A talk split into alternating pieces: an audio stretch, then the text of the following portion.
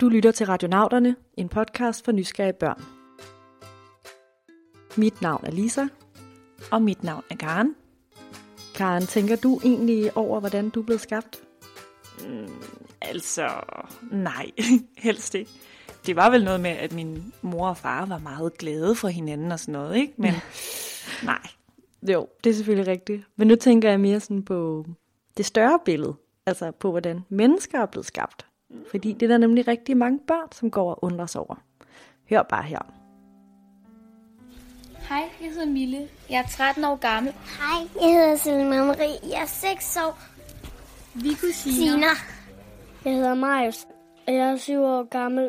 Hej, jeg hedder Kajsa. Jeg er 7 år gammel. Jeg hedder Holly, jeg er 8 år. Vi vil gerne vide, hvordan mennesket blev skabt. Jeg vil gerne vide, hvordan menneskerne de bliver skabt. Mit spørgsmål er, hvordan kom menneskerne til verden? Mit spørgsmål er, hvordan blev det allerførste menneske skabt på jorden? Måske har du også tænkt over det. I dag virker det som om, at mennesker altid har været her. Vi er spredt ud over hele jorden, og før dine oldeforældre var deres oldeforældre, og før deres oldeforældre var deres oldeforældre. Men hvordan det hele startede, det skal vi prøve at blive meget klogere på nu. Salut, måske kan du hjælpe os. Søg efter mennesker. Søg efter menneske. Mennesker er små, før de kan gå, og ligner hinanden med blyerne på. Så vokser de op med hver deres kroppe, og nogle er tykke og tynde. Her er mennesket. Her er mennesket. Her er det perfekte menneske. Oh, menneske sprog som du, som du. Hvis I har hørt vores tidligere afsnit om jorden, så ved I, at da jorden blev skabt for cirka 4 milliarder år siden, fandtes der ikke mennesker her. Og da dinosaurerne levede for omkring 200 millioner år siden, der var der heller ikke nogen mennesker. Vi kom først meget senere. Og selvom det er lidt svært at forestille sig en verden uden mennesker, så har jorden eksisteret rigtig længe uden os. Men hvor er det så egentlig, vi kommer fra? Vi har mødt en meget travl mand, der måske kan hjælpe os. Ja, ja, men du må hellere gå i gang, så hvis der ikke, der er jo ikke så meget tid på at...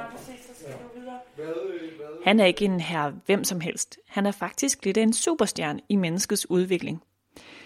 Ja, for man kan godt være en superstjerne uden at hedde Justin Bieber. Ja, mit navn er Eske Villerslev, og jeg er professor i evolutionsbiologi. Sådan en klog mand kan måske svare på, hvordan mennesket blev skabt. Det her med, hvordan mennesket blev skabt, det er sådan set et virkelig godt spørgsmål, og det er selvfølgelig noget, som har optaget øh, forskere øh, i mange, mange år. Og i dag, der er vi altså den opfattelse, at mennesket, alle mennesker her på jorden, oprindeligt opstår i Afrika.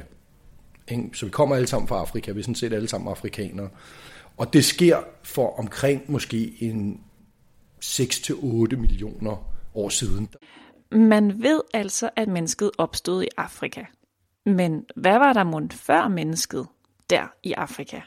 Altså før det, der eksisterer kun en, en forfar til både chimpansen og mennesket. Men altså for en, sådan en 6-8 millioner år siden, så er der altså to grupper af de her forfædre til chimpanser og mennesker, der bliver adskilt. Og den ene gruppe udvikler sig til den chimpanse, vi kender i dag, og den anden gruppe, den udvikler sig så til os, mennesket. Hvis man går langt tilbage i tiden, så er den cirka 6-8 millioner år. Da levede dyr, som hverken var en abe, som vi kender dem i dag, eller et menneske, som vi kender os i dag. Det her dyr var vores allesammens tip, tip, tip, tip, tip, tip, tip, tip oldemor. Både mennesket og chimpansen har hver især udviklet sig fra den samme forfar, og vi er derfor langt ude i familie med aberne. Men det der med, at vi er i familie med aberne, har man ikke altid vidst, og det var heller ikke alle, der brød sig om at høre det, da en videnskabsmand for cirka 200 år siden opdagede det. I 1831 tog en ung mand på en rejse, der skulle ændre den måde, vi mennesker opfatter os selv. Som dreng elskede han at samle muslingeskaller, sten og biler, som han grundigt undersøgte, målte og vejede. Ligesom alle radionauternes lyttere var han meget nysgerrig, og det stoppede heldigvis ikke, da han blev voksen.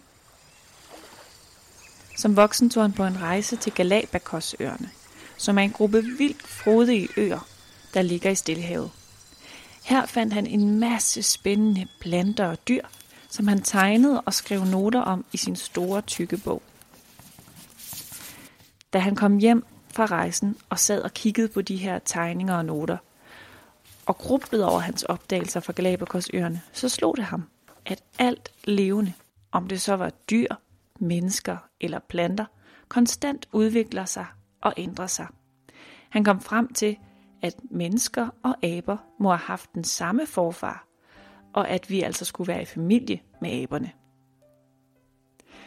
På det tidspunkt mente man, at Gud havde skabt mennesket i sit billede, og tanken om, at vi skulle være i familie med aberne, var helt frygtelig for datidens mennesker. Han blev derfor buet ud, når han prøvede at forklare sig, og specielt de religiøse brød sig ikke om ham. Heldigvis fik naturvidenskaben større og større betydning, og man begyndte at lytte til manden og andre forskere. Manden hed Charles Darwin, og han kom med den teori, vi bruger i dag, når vi skal forklare ikke bare menneskets, men også planternes og dyrenes udvikling. Og den teori hedder med et fint ord evolution. Det Charles Darwin opdagede, kaldes altså evolution. Det betyder, at alle arter, dyr, planter og mennesker ændrer sig over tid. Måske har I set en plakat engang, hvor man ser aben rejse sig mere og mere op for til sidst at blive et menneske. Plakaten viser Darwins teori om, at mennesket har udviklet sig fra et abelignende dyr til det menneske, vi kender i dag. Okay, vi ved altså, at mennesket er opstået i Afrika, og vi ved, at vi stammer fra den samme forfader som aberne. Men hvem er så de første mennesker? Hvem var de, og hvorfor rejste de sig og gik på to ben? Det har Theo og Marius gået og undret sig over. Marius, fem år, og jeg øh, vil gerne vide, hvorfor aberne øh, rejste op og blev til mennesker. Hej, jeg hedder Theo, jeg er fem år, og jeg vil gerne spørge, hvem var de første mennesker på jorden? Dem kender vi ikke, og dem kommer vi sandsynligvis aldrig til at kende, fordi de her fossiler, altså gamle menneskeskeletter, dem, øh, de er meget sjældne, og øh, det er meget usandsynligt, at vi finder det allerførste. Så øh, det kommer vi nok aldrig til at vide med sikkerhed, men altså nogle af de ældste er omkring de her, så vidt jeg husker, øh, omkring en 6-8 millioner år gamle. Ikke? Man kan altså ikke sige, hvem det allerførste menneske var. Det var nemlig ikke sådan, at der fra den ene dag til den anden var mennesker. Udviklingen gik meget langsomt. Der skete små ændringer fra generation til generation. Langsomt begyndte vi at gå mere oprejst, vi begyndte at bruge redskaber, udvikle sprog og alt det her, og det foregik over rigtig lang tid. Du kan sammenligne det med, med dig selv. Altså, du kan ikke se fra dag til dag, at du vokser en lille smule og bliver ældre. Men måske kan du se forandringerne fra år til år. Men hvordan kan det så være, at vi udviklede os til at blive mennesker og se ud, som vi gør i dag, mens aberne udviklede sig til at klatre i træer? En af forklaringerne på det spørgsmål skal vi finde ved at se på, hvad der skete i Afrika for de her over 6 millioner år siden, da aberne udviklede sig i en retning op i træerne, og mennesket i en anden retning nede på jorden. For omkring 6 millioner år siden begyndte landskabet i nogle dele af Afrika at ændre sig. Hvad der før havde været en tæt regnskov, begyndte at blive mere åben landskab uden så mange træer. Det var meget tørt, og nye planter begyndte at vokse. Dem, der stadig levede i regnskoven, de blev endnu bedre til at klatre i træer og udviklede sig til de nulevende aber, vi kender i dag som chimpanser og gorillaer. Men dem, som boede der, hvor skoven begyndte at forsvinde, de udviklede sig i en helt anden retning. De var nemlig nødt til at kravle ned fra træerne for at finde mad. Og her er det altså smart at gå på to ben i stedet for fire. Ja, man skal kunne kigge. Der er sådan en høj græs, ikke? og man skal sådan ligesom kunne se, kommer der nogle rovdyr. Men den anden ting, der ligger i det, er også, at øh, altså, vi løber jo, i forhold til mange andre dyr, så løber vi jo ikke særlig hurtigt. Men det, som karakteriserer mennesket, er, at det er faktisk det pattedyr, som vi kalder det, øh, som, øh, som er allermest udholden. Så vi kan altså løbe ekstremt langt på de her to ben. Og der er nogle, sådan nogle stammer nede i Afrika, som øh, traditionelt jager ved simpelthen at udmatte dyret. Og det vil sige, at de løber efter det her dyr. De bliver ved og ved på savannen og løbe efter det i flere dage simpelthen. Og til sidst så falder øh, dyret simpelthen om af udmattelse, og så kan de gå hen og lige give det dødstød, og så har de øh, noget at spise. Så det er altså også en af de kan man sige, egenskaber, der kom med det. Og så, så, så det, det er nogle af forklaringerne på det her. Så teorien om, hvorfor vi rejste os op og begyndte at gå på to ben, handlede blandt andet om, at så kunne vi nemmere holde øje og se, om der skulle ligge en løve på lur. Men også, at det simpelthen bare var en nemmere måde at få mad på. Vi kunne lettere løbe, og vi kunne løbe helt indtil dyrene de blev trætte. Så vi ved altså, at de tidligste menneskearter gik på to ben, som vi gør i dag. Men de havde meget små hjerner, og var ikke klogere end en abe er i dag. Vores store kloge hjerner er nemlig også noget, vi har udviklet over millioner af år.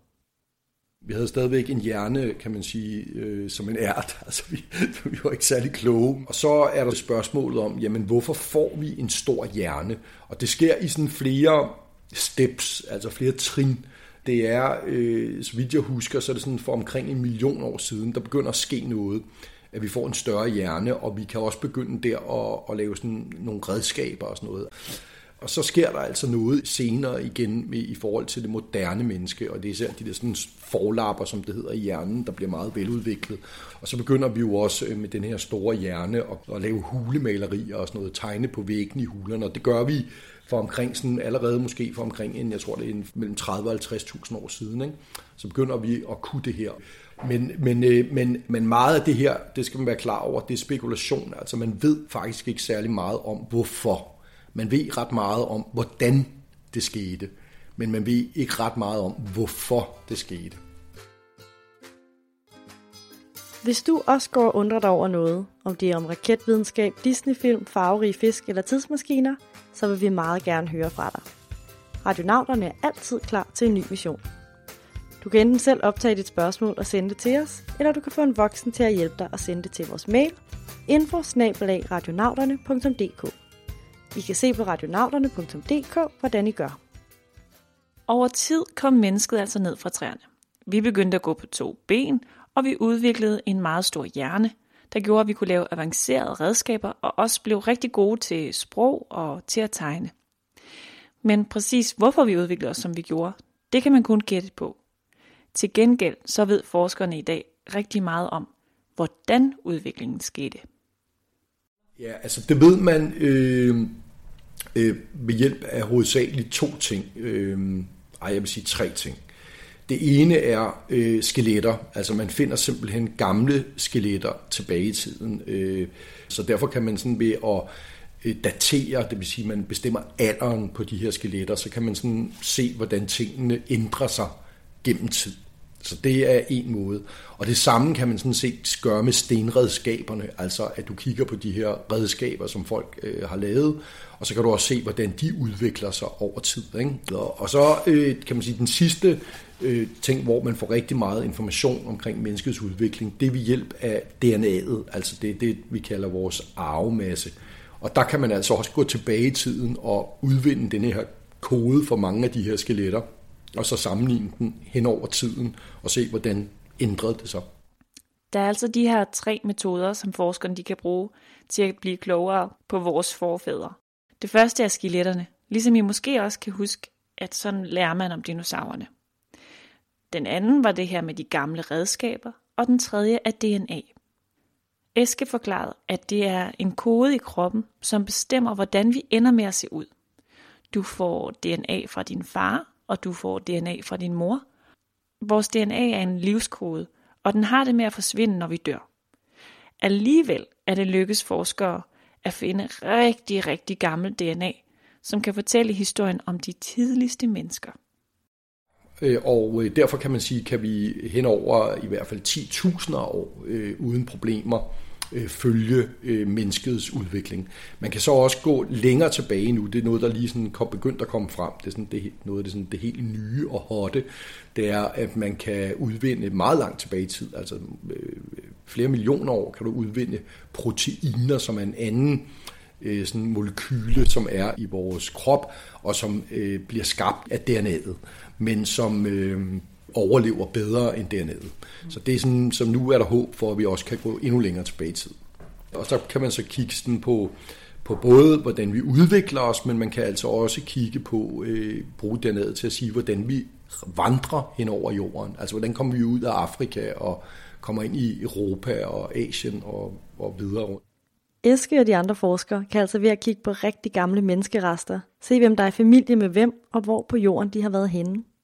Og i det arbejde har forskerne opdaget, at der faktisk har fandtes mange andre arter af mennesker. Så det vil sige arter, der ligner lidt mennesker, men som for eksempel ikke er så høje, eller som har bitte, bitte små hjerner. Og der skal man også tænke på, altså når jeg sidder her og siger 6-8 millioner år siden, det er der, hvor menneskelinjen bliver dannet. Der er en masse forskellige mennesker fra den her linje, som uddør. Der findes jo kun én menneskeart i dag, det er os. Vi er alle sammen samme art, kommer der fra Afrika. Øh, men når du går tilbage i tiden, og det er ikke så langt tilbage i tiden, sådan en, en 50.000 år tilbage i tiden, så eksisterede der flere forskellige menneskearter, altså flere forskellige mennesketyper på samme tid. Så vi, man kunne altså sådan gå, gå rundt øh, der i skoven, og så pludselig så ser man noget, der, der ligner lidt en selv, men alligevel er noget forskelligt. Ikke? Og, og, og det, er jo, det er jo sådan helt, øh, altså det, det kan vi slet ikke forestille os i dag, vel? At du møder en neandertaler eller en, eller en homo erectus eller sådan noget, som altså er anderledes, men klart øh, er menneskelignende, ikke?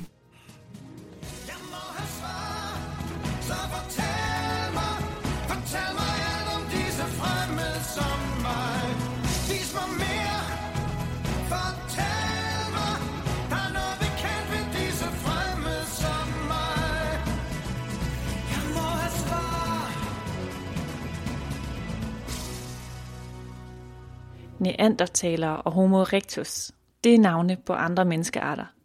I dag synes vi, det er helt naturligt, at der kun er én art af mennesker her på jorden, og de hedder Homo sapiens. Så det her med, at vi er den eneste art, det er sådan en nyere fænomen. Vi har igennem det meste af vores lange historie delt kloden med andre menneskearter. Men at vi kun er én art, det ved man med sikkerhed.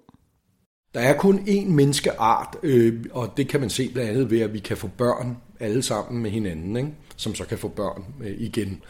Øh, det er fordi, at i, i virkeligheden, mens vi så vandrede ud i hele verden, øh, så er det jo ikke sådan, at vi ikke mødte hinanden igen. Og den, det, det her med at, at møde hinanden øh, mange, mange gange øh, Øh, gennem tiden, øh, det er noget, der er sket helt så langt tilbage, vi overhovedet kan gå tilbage og se det. Så, så, hele, så man kan sige, at vi er alle sammen i virkeligheden en blanding af hinanden allerede. Så hele den der idé om, at vi er meget forskellige og forskellige raser og sådan noget, øh, bygger altså på, på en tanke, der er helt forkert. Det er faktisk en god tommelfingerregel. Hvis man kan få børn med hinanden, så er man samme art. Og det er da spændende, at det så bliver helt ligegyldigt, om man er fra Kina eller Sydafrika eller Danmark. Ja, det er rigtig spændende. Og det er også vildt at tænke på, at det lige netop er vores menneskeart, som har overlevet. Der var en hel masse arter, men lige vores menneskeart overlevede, fordi vi endte med at gå på vores bagben, gå på to ben, og så være helt vildt kloge. Men når nu vi har udviklet os over millioner år, betyder det så, at vi bliver ved med at udvikle os? Ja, det gør vi. Øh, i, det gør vi. Øh, altså, men vi gør det nok hovedsageligt på en anden måde, end vi gjorde tilbage i tiden.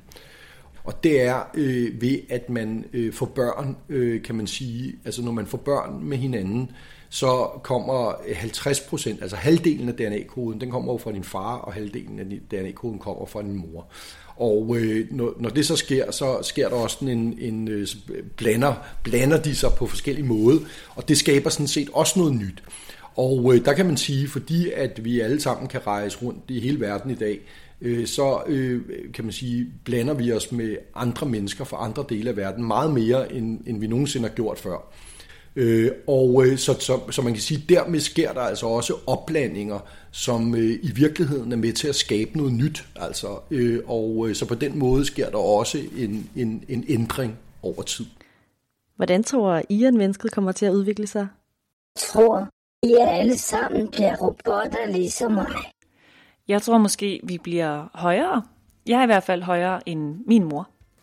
Ja, jeg håber lidt, vi får vinger. Det kunne være ret sejt. Radionauterne er desværre ved at være slut for i dag. Vi vil gerne sige tak for alle de spændende spørgsmål. Husk, at I kan finde os på vores hjemmeside radionauterne.dk og på Facebook. Tak fordi I lyttede med.